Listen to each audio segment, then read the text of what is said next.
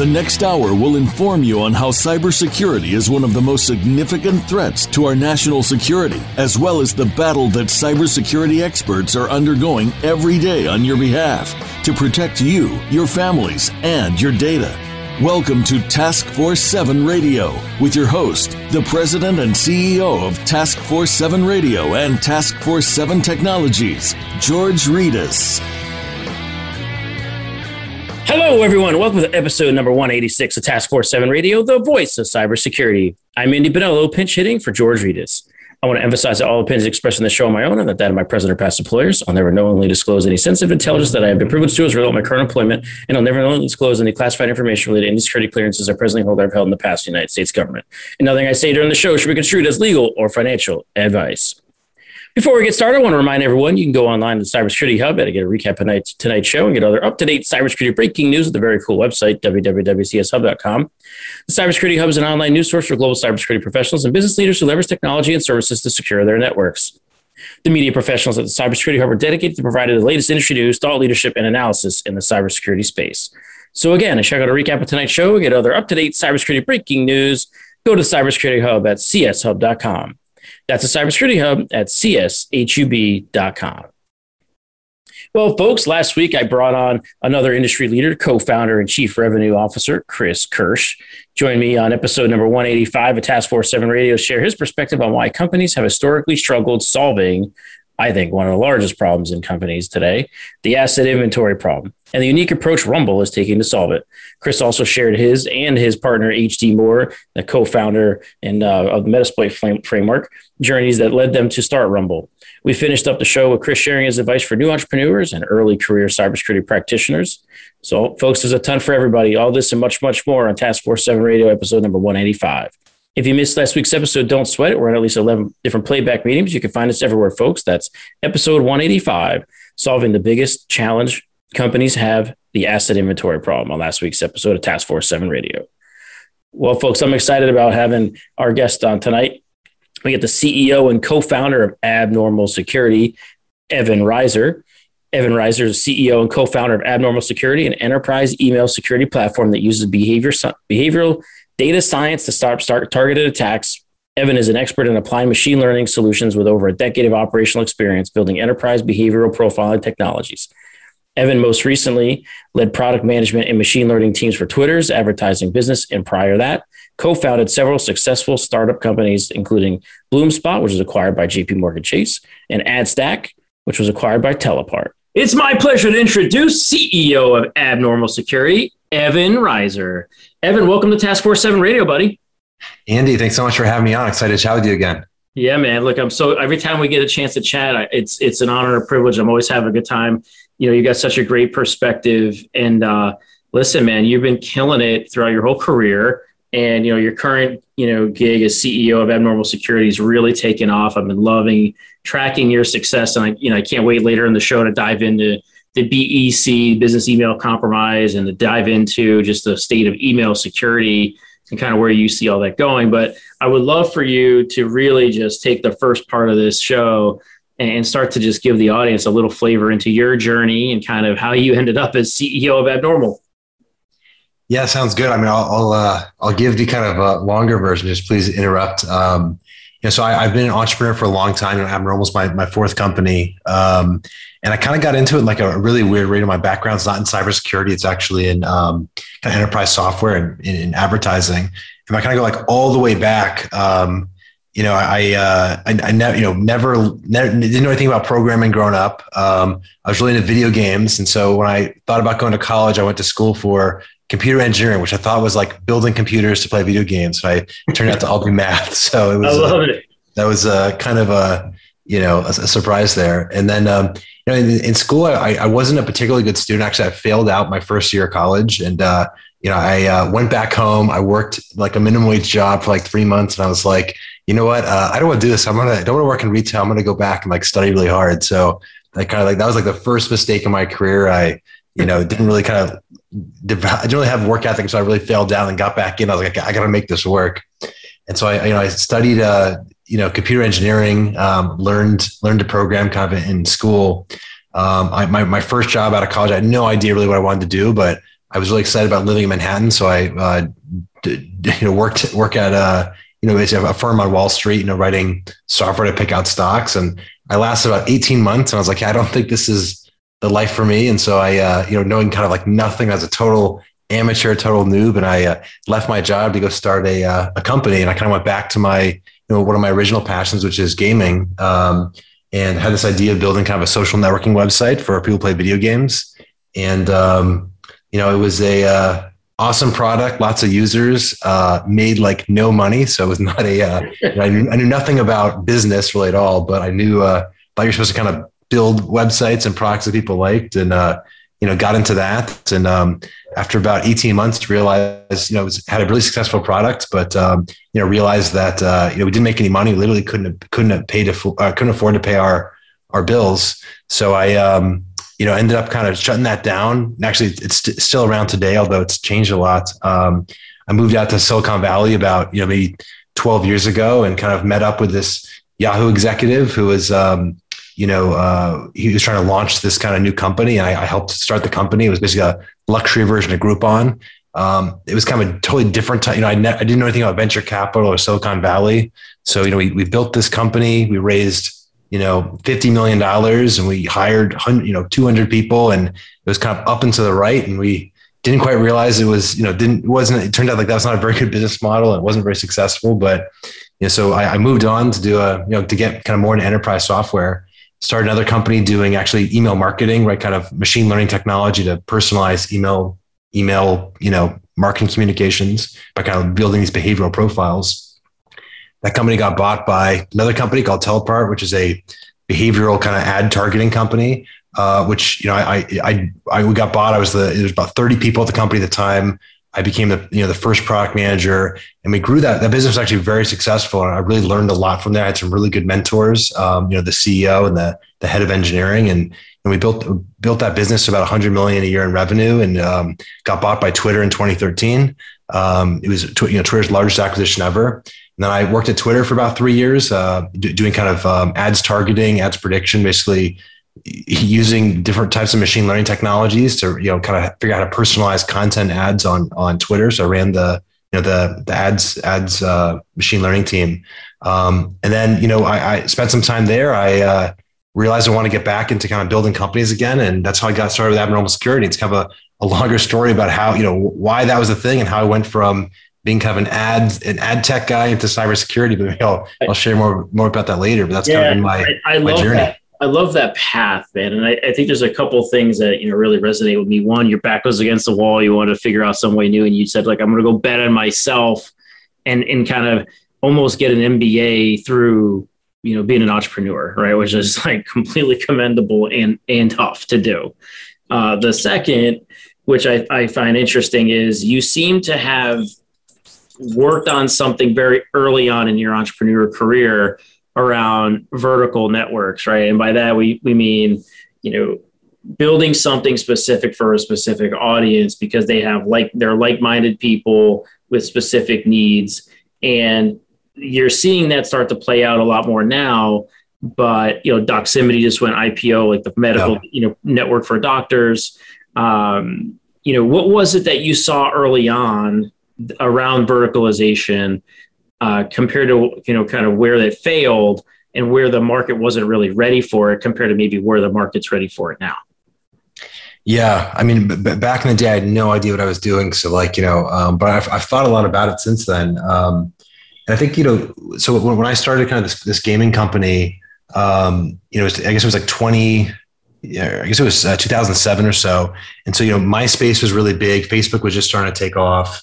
I think that there's like kind of general social networking platforms. I think they're they're they're you know they're good for kind of staying in touch with your friends, but they're also kind of very generic, right? And I think that a lot of people, you know, especially in this time, they're starting to kind of use the internet more as a way to kind of meet people, to learn things. And so, you know, we had this site, you know, we, we felt like the kind of existing social networks were kind of generic, but kind of insufficient for, you know, some of the specific use cases in gaming. It was trying to meet friends online, trying to get, you know, um, trying to get into esports, trying to like really, it's more for like entertainment and kind of, you know, finding people with similar interests, right? That, that care about the same stuff. And so, you know, we just kind of, you know, found a, a niche there and um, it was something just, it was, it was very fun. It, you know, it wasn't a profitable business. I was very, you know, I was fairly poor at the time, right? I played, you know, poker to pay for our server bills. Um, but it, it was, it was really fun. I think just, you know, having a community of people that were really engaged and excited with something that was just, um, you know, it was, it was, it was fun to see that community grow. And I'm sure, you know, you've, you've seen the same thing with TF7. Um, yeah, no doubt, I, I, no doubt, and and there's a need for it, right? And I think Doximity is kind of setting the stage for for those types of you know businesses to kind of have some success because they don't they don't fit the typical Silicon Valley model. Yeah, and I think there's an opportunity now to kind of shift that. Did you feel like you ran up against that a little bit, or was it just the fact that you were, you know, kind of new into being a, a business owner? Well, I think the, the, the playbook the, I mean, I think the playbook at the time was you, you build these big consumer web properties, then you, you know, and, and, there's some kind of, there's a product there that attracts people, right? And it's actually, you know, even for us, it was a very successful product. We had you know, exponential growth in users, but there really wasn't a business model. The only business model that was viable at the time was, was advertising. And so obviously, you know, we, we, we kind of advertised, but this is kind of before there was, you know, programmatic networks and very sophisticated ad targeting. So it was, it was actually very difficult. We had, hundred thousand people using our website in, in you know a, a, month, right? We had we're making like you know thousands of dollars, right? Which is you know uh, which is which is hard. I, I, think one thing that's changed a lot recently, right, is that um, well, there, there's two things. One is I think people are more than ever like looking for ways to kind of connect with communities online. It's much much different today, right? And they're trying to find other people with similar interests and similar passions and they want to kind of learn and being connected and find job opportunities. So I think that like the, the, the product, those type of products, right? These kind of vertical, you know, kind of community products, right? Are much in businesses, they're much more just viable, I think today. But I think the, the more important shift is around kind of the, the business model for these companies, right? For us, we were making, you know, cents per user, right? And if you look at, you know, whether it's LinkedIn or Doximity, right? Um, there's kind of other ways of kind of advertising, right? Or sorry, other ways of, um, you know, kind of, you know, funding the growth of these communities right outside of just advertising. Um, and so I think there, you know, there's, and now these, these products can monetize, you know, 10 to 100x more effectively, which, you know, is not, you know, not necessarily important just for driving profit, but like that, that money goes actually, you know, back into the community, right? Building better products, you know, tra- tracking more people in. So I think just that there's a fundamental shift in kind of um, you know how people use these products and kind of how you know the, the, the business business model behind that. I think will unlock the opportunity for more of these kind of you know products to be successful in the future, right? Some you know, and I think your your point around Doximity is is it's a great example. Yeah, I mean, I appreciate that insight. I mean, I think it's it's such the the timing is really good, uh, and I think people are to your point, kind of you know tired of the horizontal nature of of being connected to other people. They really want to make sure they're getting the right content at the time that they want it when they want it um, for whatever interest they have. Right, be able to pivot between okay. multiple platforms to be able to get that right. And I think you know that that's going to be an interesting kind of journey as things kind of progress. Uh, but you know, sw- switching gears a little bit, you know, you, you know, you talked about um, you know your success, you know, getting you know acquired by Twitter. The, the three year run of Twitter had to have been you know a ton of fun and learned a lot of lessons. What we think the the biggest thing you learned coming out of your time at Twitter? Yeah, I mean, you know, I have to think about kind of like I have to think about it. I mean, the biggest lesson for me personally was, you know, I've always been someone that's kind of have worked really hard, right? I never really kind of learned to scale, I think, as, as a manager. And I remember I got to a point at, you know, and so I always kind of like had, I tried to do more and have a bigger impact on the company by just kind of putting more hours in. And so I remember at one point, you know, as I was, um, you know, as I was, I was taking on more responsibility at Twitter, I just started kind of working more and more. At some point, I was working, you know, 12 hours a day, six days a week. And I was really burned out. And I'm just like, you know, I, I can't do this anymore. I'm just going to start working nine to five. I'm going to kind of start phoning it in, right? Which is like never been my attitude in, in, in my life. And very surprisingly, like, you know, what I started doing is just really prior, I kind of capped my time. I really started prioritizing and I did a much better job of delegating. And I think just, you know, and, and, and surprisingly, I started to end up having a bigger impact, right? So I think one of the biggest lessons for me, I think at Twitter is, you know, the biggest company I've ever worked at. And I think, you know, learning how to work not just as an individual, but kind of to work as a team and, you know, learning how to get, you know, 100 or 200 people all pointing the same direction, fighting the same fight, kind of working together to solve a, a problem for customers that that's something that I, I had you know never I never had seen at that at, at, any type of scale. And so I think you know for me that was kind of my my biggest lesson personally, just you know not using kind of my work ethic and my extra time as a crutch, but really learning how to kind of focus on higher leverage work and you know just be kind of you know kind of guess the you know trying trying to work smarter right rather than working harder. Yeah, that's a that's a great point. I mean, I think you know as we progress as, as, executives, you you get turned on to a lot more tools and coaching and kind of trial and error around you know self awareness and behaviors that you know to kind of help you scale and, and do more as you're managing large organizations that have more responsibility.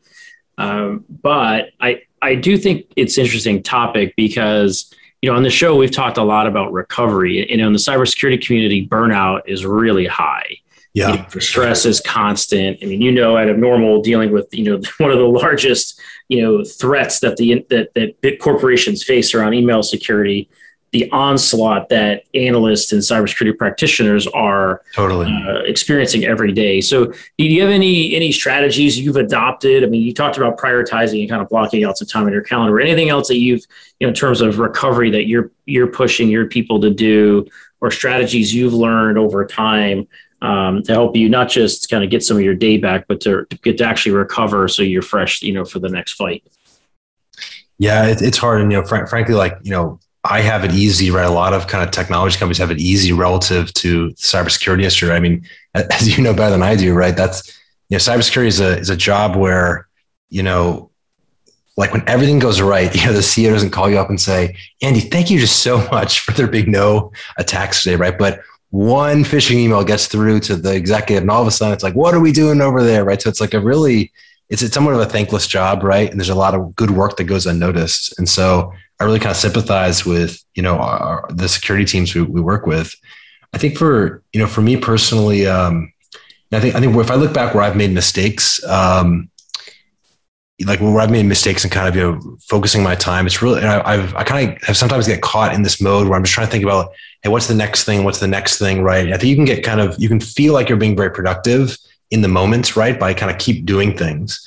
I think the you know, the only you know, I don't know if I have good advice here, but the only thing that's really worked for me is kind of just taking a step back and really you know spending more time planning and less time doing and really thinking about okay where do we need to be in six months? And like what does success look like? And what are the most important things that are there?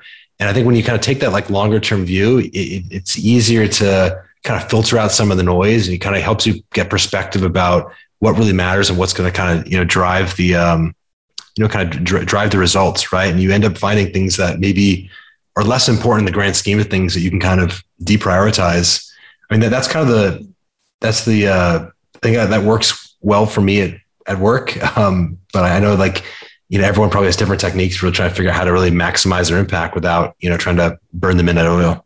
Yeah, man. Well, look, that that's why you know, Abnormal's on its path to being over 500. You know, almost being a billion dollar company, right? I mean, you guys are you guys are on a great trajectory, and it's because you're you're thinking about those things, right? I think that's some of the success I see companies have is because their leaders are are, are you know making talent a number one operating priority and recovery right. for their folks and, and enabling an environment to to even acknowledge the fact that recovery is a thing is even just a big deal, right? So yeah, um, like, I think also just like get getting like getting the team rallied around the mission. I mean, like we're in an industry where like we're literally fighting crime, right? That's that's right. pretty awesome, right? And it's it's something that's like meaningful. It's important to go do, and um, you know, I, I think a, a lot of uh, yeah, a lot of people kind of like lose lose sight of like you know what are we really trying to achieve as a team, and um, because it's just, it's a it's a it's a hard job, right? Again, my job's easier than most people in in security, but um, yeah, I think just like getting getting the team kind of rallied behind like you know the, the the mission, right? It's it's it's very rare to have a you know to find an industry where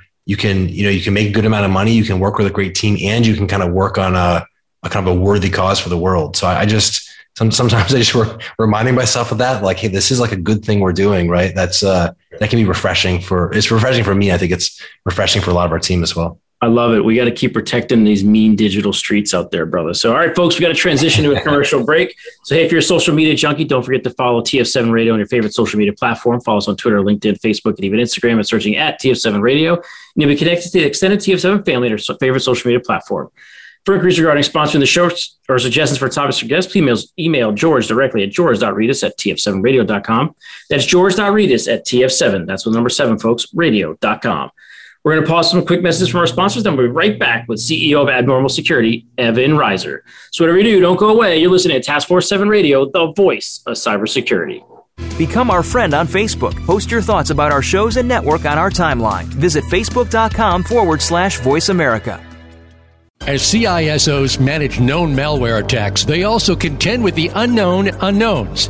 With 24 7 hacker innovation, where do CISOs place their next security investment bet? Find the answer with SINET. With forums and public and private partnership dinners in Toronto, London, Singapore, Tokyo, and across the U.S., SINET is a mission focused, purpose driven global community, advancing the next generation of cybersecurity solutions. As an entrepreneurial ecosystem super connector, brings innovators, top cybersecurity professionals, solution providers, investors, and government executives into a collaborative alliance. Join SINET's global community to empower your organization and the industry to defeat hackers with cybersecurity's next generation of innovation.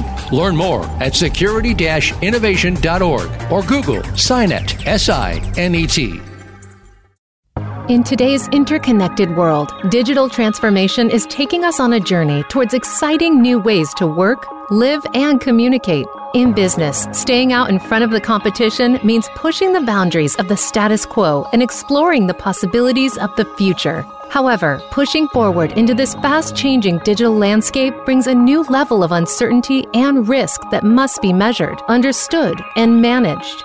By delivering state of the art cyber risk analytics, X Analytics is setting the standard to bring business clarity to the complex cyber threats organizations face each and every day. When it comes to understanding your financial exposure to cyber risk, trust what the global cyber insurance industry and Fortune 500 companies trust. Trust X Analytics to guide you through the uncertainty into cyber risk clarity. For more information about X Analytics, visit our website today at x-analytics.com. That's x-analytics.com. X Analytics, setting the standard in the enterprise cyber risk management. Have you friended us on Facebook yet? Why not? Just go to facebook.com forward slash voice America or search for the keywords voice America. Once you are part of our Facebook network, you'll receive daily messages about what's happening with our shows, this week's featured guests, and new happenings at the Voice America Talk Radio Network. And you can add your voice to the always active discussions on our timeline. Just go to facebook.com forward slash voice America or search for voice America.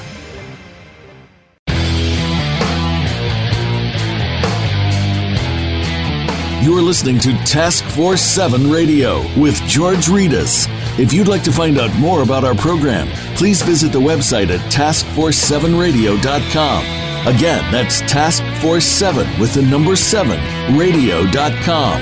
Now, back to this week's show. Here again is your host, George Rettas. Welcome back to Task Force 7 Radio, the voice of cybersecurity. We're back with CEO of Abnormal Security, Evan Reiser hey man, I you know I really got to uh, dive in in this segment around abnormal and you know the the real clear and present danger of business email compromise. Um, you know, it's something we talk about on the show a lot. Practitioners deal with it every second of the day. Um, you know, emails coming in through phishing, targeting, uh, executives, you know, social engineering them to try to get dollars sent out of the company, right? It's just constant. Yeah. Um, you know, and and the FBI reports, you know, that there's more money lost in in business email compromise than in any other crime, right? And we're talking huge dollars, right? huge dollars, right? That's so right. It's more more money than identity theft, credit card fraud, ransomware, all combined. So it's it's but it's something that you know people don't normally talk about because it's uh you know, it's embarrassing, right, to send a million dollars to the wrong place. Yeah, right. We're talking, you know, large companies falling victim every time. And and look, you know, to give security teams credit and infrastructure teams credit, there's a lot of great work happening to prevent the majority of bad emails coming into an organization. But sure. it's still not enough because at the end of the day, the human is the target, right? And so you know, if, if things get in. And so, what what are you seeing in terms of um, the future of email security, and what is Abnormal doing to to kind of combat it? Yeah, I mean, I think there's there's kind of two there's kind of I think two trends right that are I think are significant for email security. One is just like the shift to these targeted attacks, right? Like five years ago, there was no there was no personalized social engineering attacks, right? Or there, there was, but they were kind of at, at a, a smaller scale. And so if you look at, look at the FBI data, right, we've seen almost like a 2x increase every year. And so I think that's kind of like the, that's just a shift in the threat landscape. And if you think about like, you know, conventional email security, which is based on, you know, heuristics, signatures, you know, reputation, URL analysis, sandboxing, those technologies are great, right? They're really good at stopping any attack that's been seen before. And that, that stops, you know, 99% of the stuff gets through, right? So you have to give credit to like, the existing you know vendors there, right? The security teams have set up these systems. But I think the challenge is, you know, attackers have realized like there's there's now so much data on the internet, right? Whether it's LinkedIn or other data sets, it's very easy to figure out, you know, who's you know, who who are all the accounts payable people? How do I email them? How do I pretend to be their boss? And if I send out a thousand emails asking for a hundred grand, right, you're gonna probably get one hit. And so it's just a very kind of profitable attack. It's very effective at getting past you know conventional email security, and it's very effective you know for humans that are trying to um, they're trying to help out and do their job. And uh, you know, attackers are using these you know psychological and emotional you know uh, techniques of you know manipulation or to bypass critical thinking and get people to do bad stuff. So I think that's kind of like the, the first trend is just the, the shift in the threat landscape. And then the, the, the other trend that's notable is just, you know, the, the shift to the cloud, right? So as, and as you know, like every enterprise, right, is shifting into, uh, you know, from on-premise exchange, right, to um, you know Microsoft 365 in the cloud. I think the the significant part about that is that the you know the, these cloud platforms, right, have APIs that allow us to you know integrate in a totally different way, which creates a different architecture. And then some of these technologies have been around for a long time, right? Machine learning, AI, um, you know, th- those obviously are used at, at, some level, right? But you know, with access to kind of all these APIs inside Microsoft or Google, you know, have 10x more data you can now build models that are substantially more effective and you can take a fundamentally different approach right? Rather than focusing on the the known bad you can build behavioral models of known good and then you know do various forms of behavioral anomaly detection right to stop some of these target attacks that that haven't been seen. And i think that is the big challenge right? It's a, it's a new attack a new scam a new you know thing every every week and it's different. So it's hard to really protect against without some you know machine learned solution so, so how has your you know your background in ad tech then started to kind of get applied into this space where you're looking at you know not just what bad looks like, but you know really leveraging ML and AI to um, fight this fight. And you know, there's a very nice way of saying, like, you know, having given you zero cybersecurity experience, why are you guys? You've never been a practitioner. Yeah. How are you running almost a half a billion dollar company yeah, around yeah. email security? Yeah. Um, our, our, secret is just like listening to people like you and kind of learning. But um, yeah. So, so I mean, if you think about like, uh, yeah. So my background's in um, you know behavioral ad targeting, and um, you know, uh, my co-founder did this at Google. I did it at Twitter. Um, you know, the the essence of kind of ad targeting is basically taking all the data about you know people right? Their interests who they follow what content they they like right? And trying to figure you know trying to build a behavioral profile for that person to figure out you know who they are what do they do right? What you know how are they going to react when you kind of present them with different types of content like ads or you know recommended tweets or posts or whatever it is.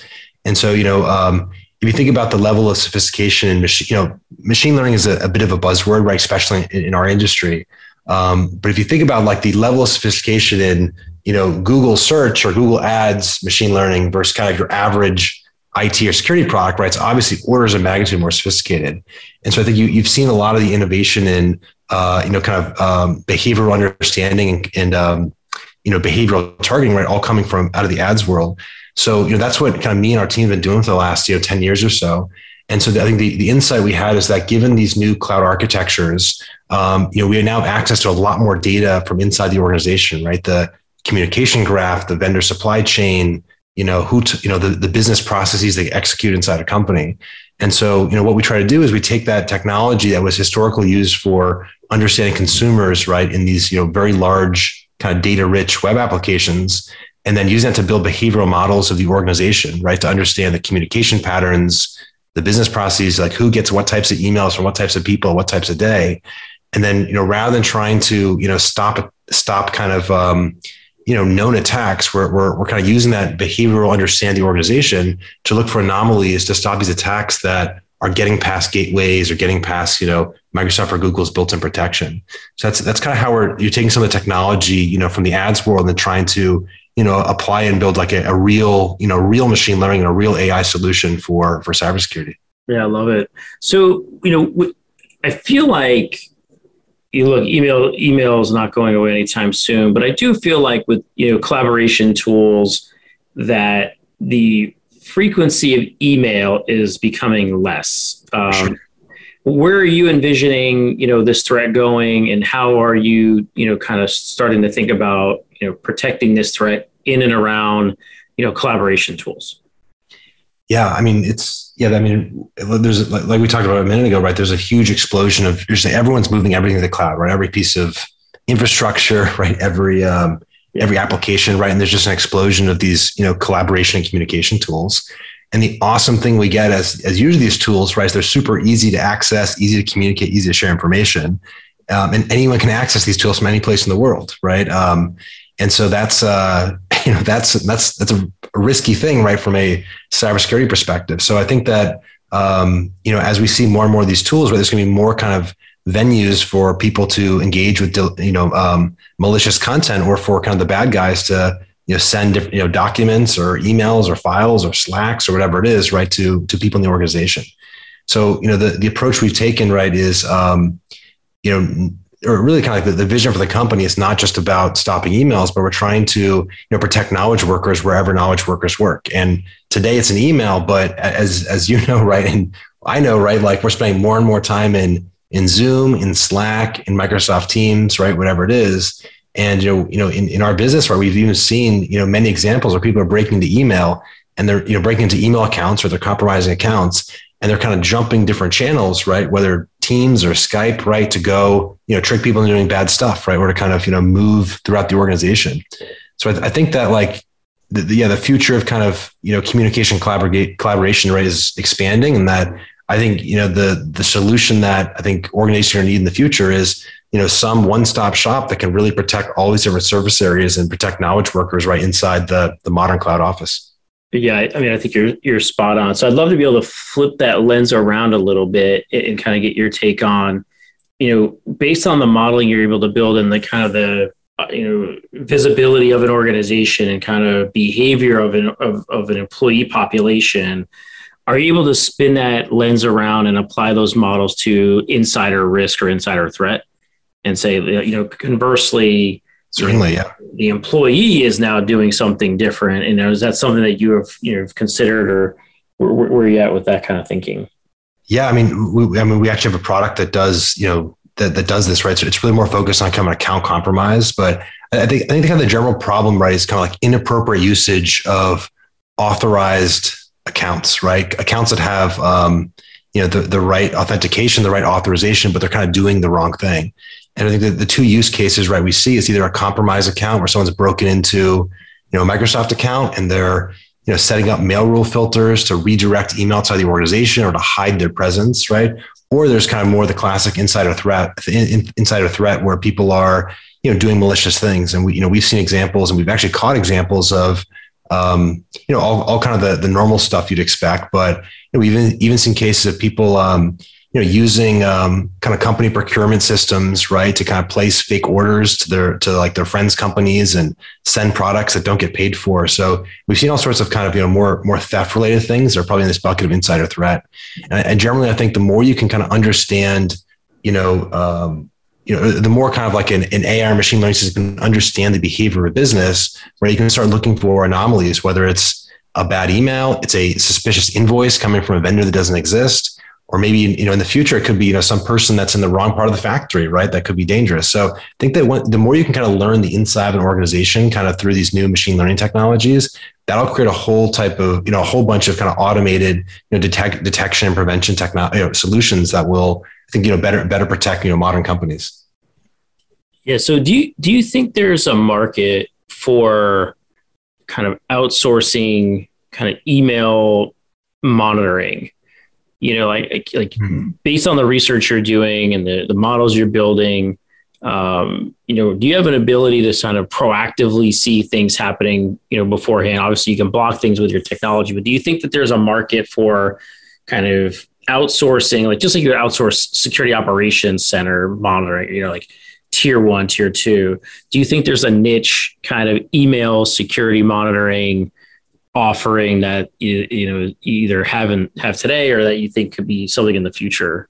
Yeah, you know, I, I don't know if it's something that will be kind of like fully outsourced, right? Um, I think there's a, there's a lot of kind of you know privacy and security issues around around that. Um, although I, I, do think kind of like the model in the future, right, is you know sec, you know existing security operations teams that are kind of um, augmented right through kind of machine learning and AI technologies. And you know, you know, we, you know, uh, just sorry, not to totally plug our products here, but you know, one of our, um, you know, one of our features, right, is kind of analyzing, you know, kind of looking the data across email logins, other security logins inside Microsoft, and then trying to detect compromises right before action happens, right? So you see a weird login from a location, that by itself doesn't mean much. All of a sudden, that person is setting up weird mail rules, you know, set to like automatically delete messages. Then they start emailing people inside the company that they've never talked to before. I think that in the future, right? I think um, you know, there's technologies, whether it's us or someone else, that can kind of look through all these, you know, you know billions of signals inside the organization which are all by themselves you, you can't alert on them because they're all you would have too many false positives but there are some kind of like you know there are some bits of signal there if you combine the data right across all these different channels right you can actually detect you know um, you know different types of uh, compromise or threats right with, with very high precision. So I, th- I think that, that would be my guess right? That's the model for the future right is it's existing security operations teams right? But they're not doing the uh, you know they're not doing kind of the kind of lower level like log analysis where that's all done you know programmatically through you know AI systems. And then that's kind of surfacing the you know the kind of packaged up cases with these statistically significant events right to the more senior analysts to really kind of make a final judgment so that's, that's kind of my guess where, where that goes but i do think that the, the need is there right you know emails the open gateway to the internet where anyone in the world can email your organization they're going to read it. So I do think there's a need there, and that you know that's that's my guess and kind of what the solution will look like. Yes, super cool, man. But let, let me let me switch gears real quick on you because I think you know you've been doing AI for for quite some time, and I'd love to get your perspective on this. And you know, on the show we've we've had guests on, and we've talked a little bit about at a high level the nation state side of the AI battle, and and you know to some extent people feel like whoever wins the AI game kind of starts to dominate on a global stage. You know, what, what's your where you know what do you see the future of AI being? Kind of how does that get you know played out over the next five years?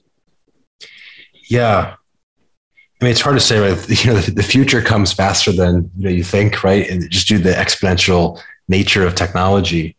Um, I don't know the, the kind of sci-fi nerd in me, right? You know, is excited about the you know, or maybe terrified of the kind of you know the general the general AI concept, right? You know, which is more the the science fictioners or the AIs that can kind of think, you know, think like a human. They can practice, right? That's not what we see, right? When you look at kind of the most sophisticated applied machine learning technologies, it's really more kind of like specialist AIs, and they're, you know, the, these technologies are very good at, you know, kind of pattern matching and kind of mimicking mimicking the behaviors or mimicking the judgments of humans. But you know, I think in you know at least in the next five years, where I think you're going to see you're going to see more of that applied to more places, but um, and I think like the, the power of space technologies is is um, you know they're orders they're one or two orders of magnitude more effective right than kind of non machine learned approaches. But I think that'll kind of stay in the in the kind of specialist AI domain, right, where you have like specific models that are making judgments on a very specific kind of problem set, not kind of a general AI that can solve you know problems across any problem set. So now that being said, I do think people generally underestimate kind of the the uh, capacity, right, of some of these technologies, right? And there's, I think if you look at even cybersecurity, some of the problems that are considered impossible today, like you know, impossible, you know, possibly difficult to solve without human intervention today. I think 90% of those will be solved kind of with, you know, with kind of, you know, real AI technologies, you know, over the next five years. And obviously like it's, it's hard to tell from the surface, right? What is kind of like real AI versus marketing AI, but you know, ultimately the proof's in the pudding, right? If the technology can deliver you know 10x higher precision, right? or 10 find 10x more threats, then it's you know that's kind of really the only way to really distinguish the two apart.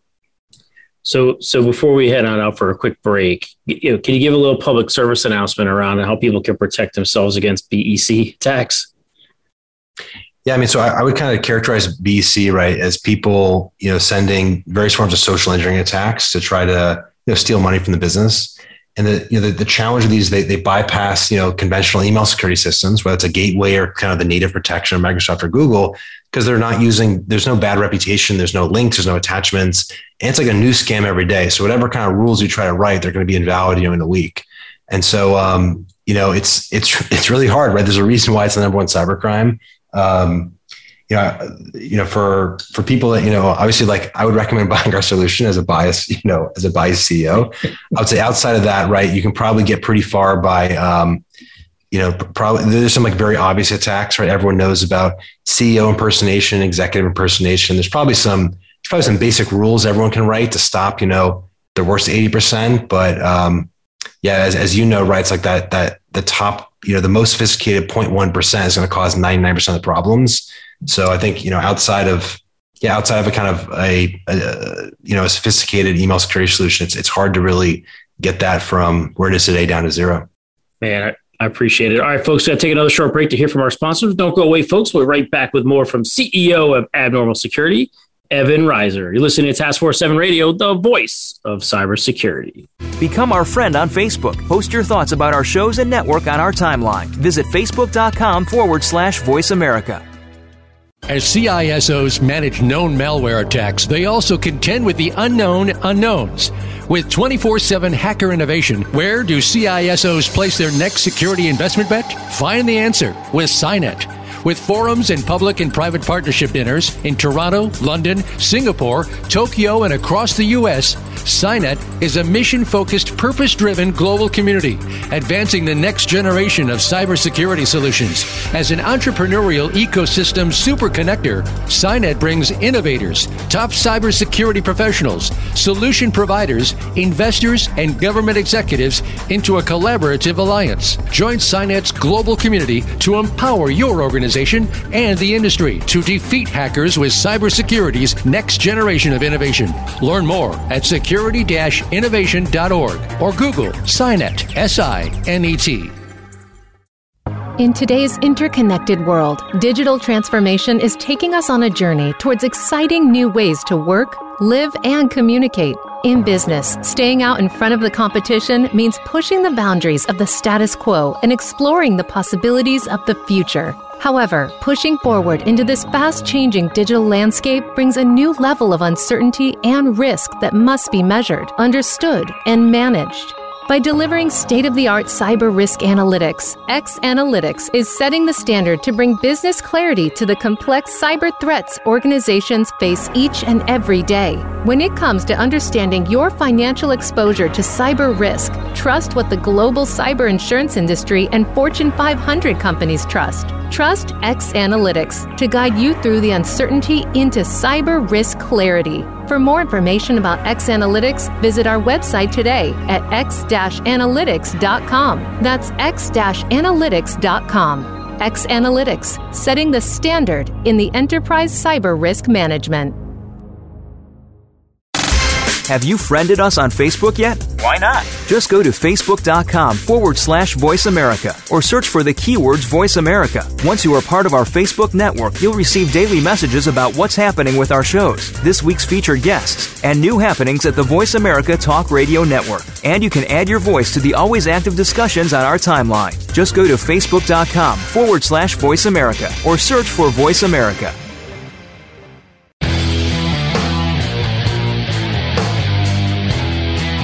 You're listening to Task Force 7 Radio with George Rettas. If you'd like to find out more about our program, please visit the website at taskforce7radio.com. Again, that's Task Force 7 with the number 7 radio.com. Now, back to this week's show. Here again is your host, George Rettas.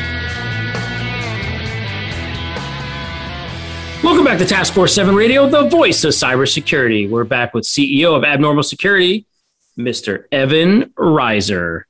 Evan, I appreciate you opening up about your career early on in the show. And uh, you know, I really would love for you to share, continue to share some advice, you know, that you would give to folks that are you know early stages in in being an entrepreneur, or even just considering, you know, entrepreneurship. Yeah, I mean, I mean, I think everyone knows this, right? But you know, starting starting companies and being an entrepreneur, and actually just generally like working hard, right, is is difficult, right? And um, and the reality is like most startups fail, right? Uh, most startups are not successful um, you know, I, I, am also the founder of failed startups, right? So I, am I'm, I'm saying this with all humility. Um, I, mean, I think like the the biggest reason why you know startups aren't successful is they're they're pro- they're solving a problem that people don't really care about solving right now. And so I think that a, lot of um, you know I think a, a lot of entrepreneurs, or I'll say a different way, like I think one very valuable quality in entrepreneur is humility, right? Kind of just recognizing that you don't know everything.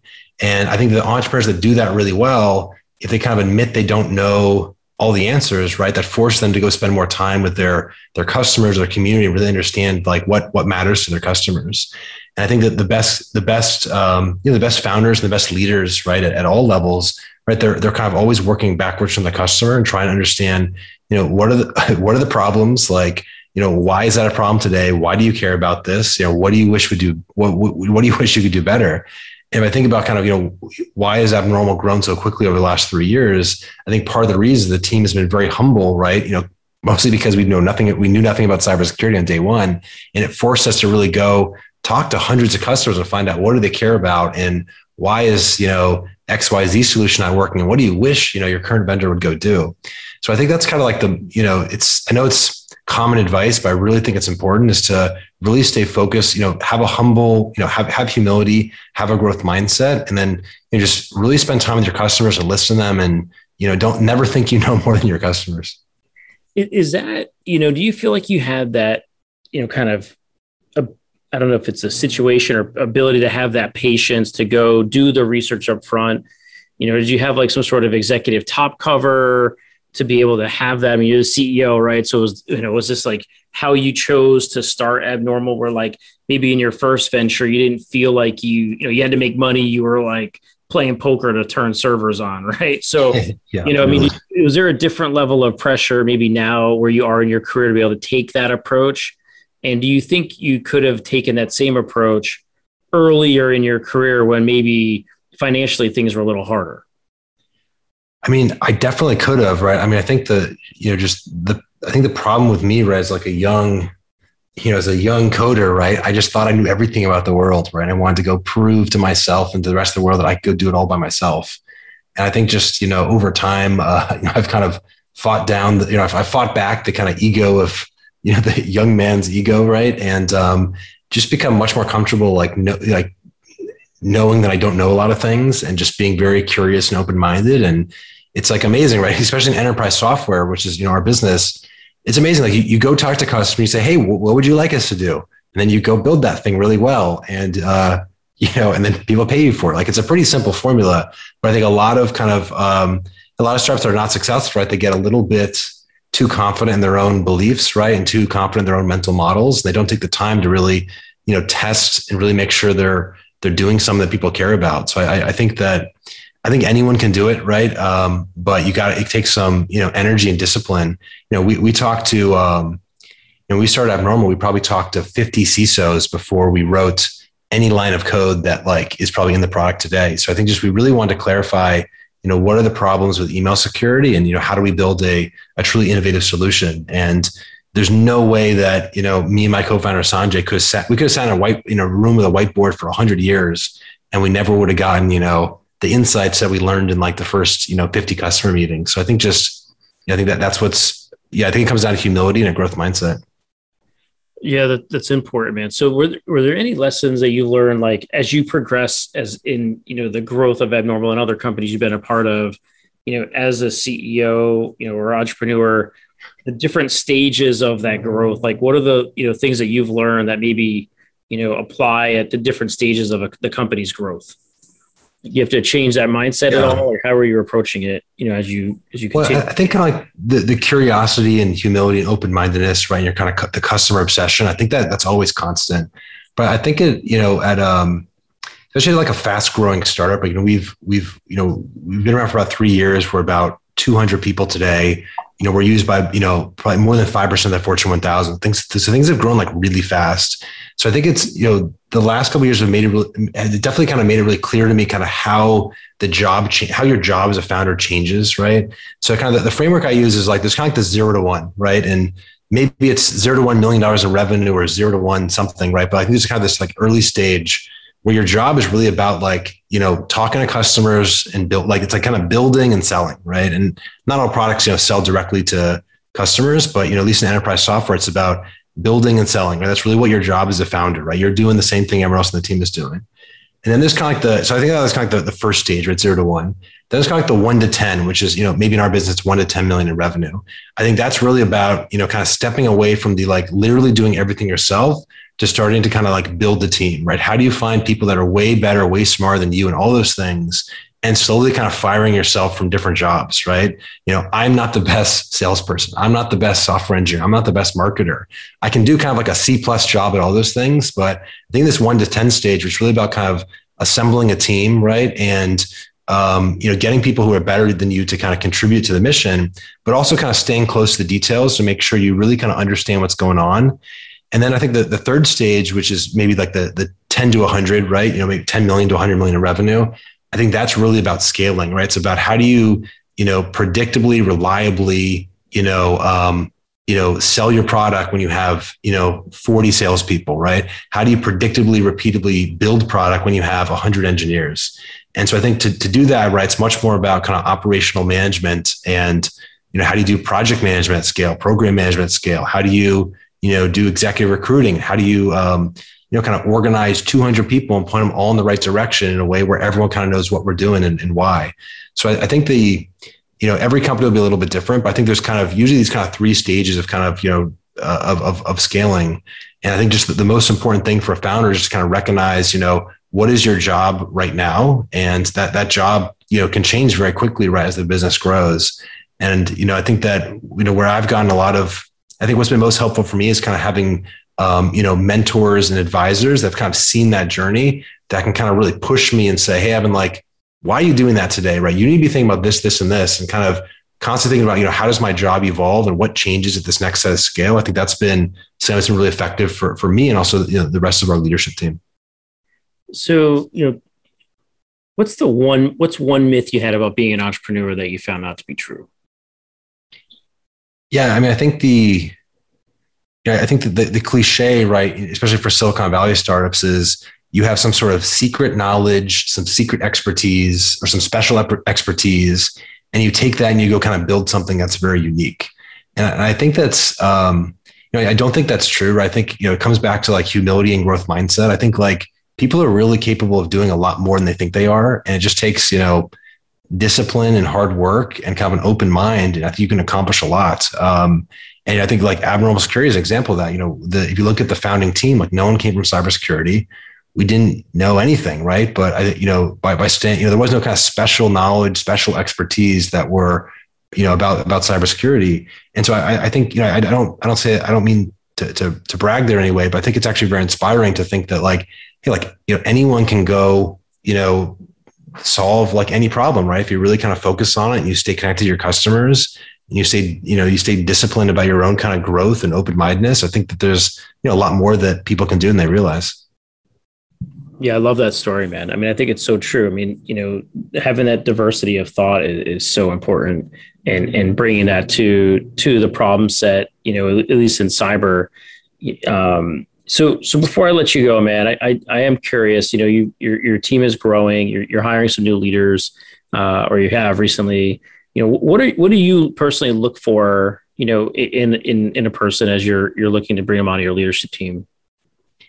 Yeah, it's, it's a good question. I mean, generally I try to find people that are like way out of my league who are like way better, you know, way better executives for me. Cause, you know, I, I think that any, any, any high functioning team, right. Whether it's, you know, whether it's an executive team or any other team in the company, right? You really have to work together, right? Um, and, and I was like, you know, generally the framework I use for evaluating executives, right? There's kind of four things I look for. One is kind of people leadership, right? So, you know, can they recruit, you know, are they talent magnets? Can they recruit people? Can they organize people? can they coach people and kind of mentor them? Um, the second one is, you know, operational leadership, right? So, you know, can they, you know, can they prioritize? Can they build plans? Can they do project management at scale? I think those are important skills for, you know, any manager, right? Or any, any kind of leader in organization. The third one is, is thought leadership. Um, and I don't mean like, you know, they have to write, you know, medium blog posts on stuff, right? But I look for, you know, principled thinking, critical thinking, analytical thinking, right? People that can be, you know, really thoughtful and intentional in how they work and how they think and how they communicate. I think that's like re- really important for, you know, for a, a hyper growth, you know, startup. And the final one is, is cultural leadership, right? Um, and I think, you know, every company has different culture, you know, everyone has different core values. And I think that when you're trying to build a team at scale, you want to find people that can be cultural leaders. And what I mean by that is like, they kind of understand why you know what what uh, behaviors are valuable in the organization and they can kind of personally exemplify those those those uh, behaviors and then they can also really coach and train the team and kind of recognize good behavior you know shut down bad behavior to make sure that you know kind of all the, the, entire company is kind of you know working and making decisions right in a aligned way that's kind of you know aligned with the core values you know for us that's you know velocity ownership intellectual honesty customer obsession ambition for excellence, right? So, you know, when I when I look to hire executives or even promote people, right, that's the framework that I look at because I know that those kind of ways of us working and making decisions as a company are going to be valuable for our customers, valuable for the company. And I really I don't need people that can I don't need manage executives that can just manage a lot of people and build great spreadsheets. I need people that can really help us build that culture so that we can win right at scale. I love that advice, man. Super cool. Evan, I really appreciate you coming on the show, buddy. Thank you so much for having me. Hopefully, we can talk again soon. Sounds good, bro. I'll catch up with you soon. All right, folks, time for us to bounce about out of here. But before I go, I want to remind our listeners to get a, to visit the Cybersecurity Hub to get a recap of tonight's show and get other up to date cybersecurity breaking news at www.cshub.com. That's the Cybersecurity Hub at cshub.com. Thanks for tuning in. You're listening to Task Force 7 Radio, the voice of cybersecurity. Stay frosty out there.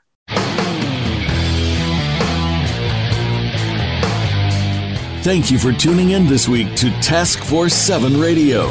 To learn more about Task Force 7 Radio, please visit our website at taskforce7radio.com. Be sure to join your host, George Rettas, again next Monday at 8 p.m. Eastern Time, 5 p.m. Pacific Time on the Voice America Business Channel.